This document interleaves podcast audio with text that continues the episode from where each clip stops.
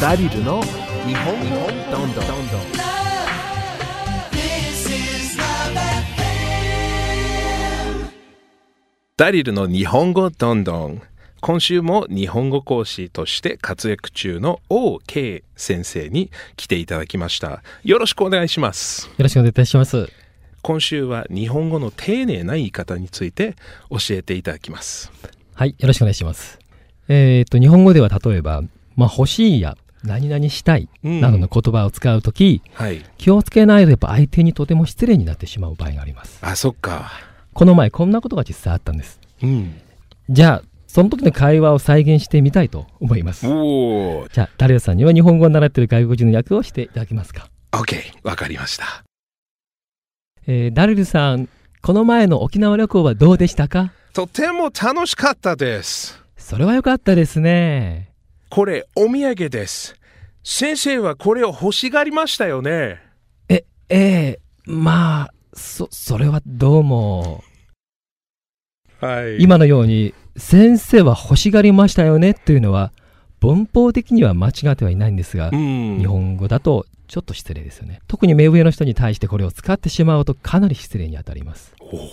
まあ、やっぱり日本語は相手の欲求を露骨に表現することは、相手の自尊心を傷つけることになるという言語文化があります。うん、これは特別に日本的な文化ですよね。そうですね。中国ではそういうことはありますそういうことはないと思いますね。私のアメリカでもそんなことないですね。そうですね。では、えーさっきの「先生はこれを欲しがりましたよね」はどういうふうに正しく言うんでしょうか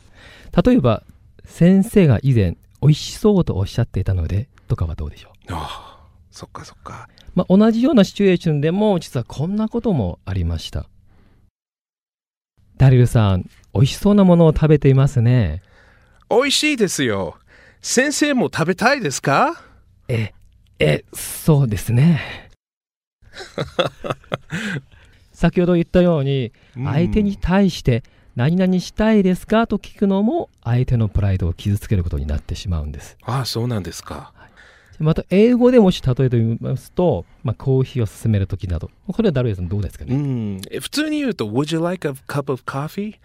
中国語だと「你要喝点咖啡吗?」となりますね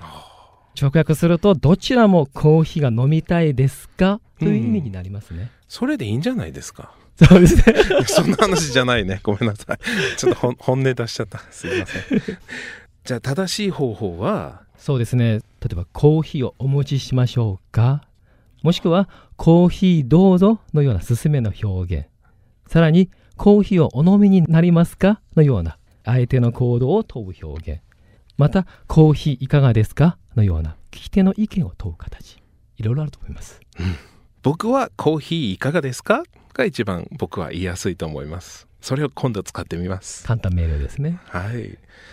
王先生、先週、今週と日本語について、えーとても勉強になりました。本当にありがとうございました。ありがとうございました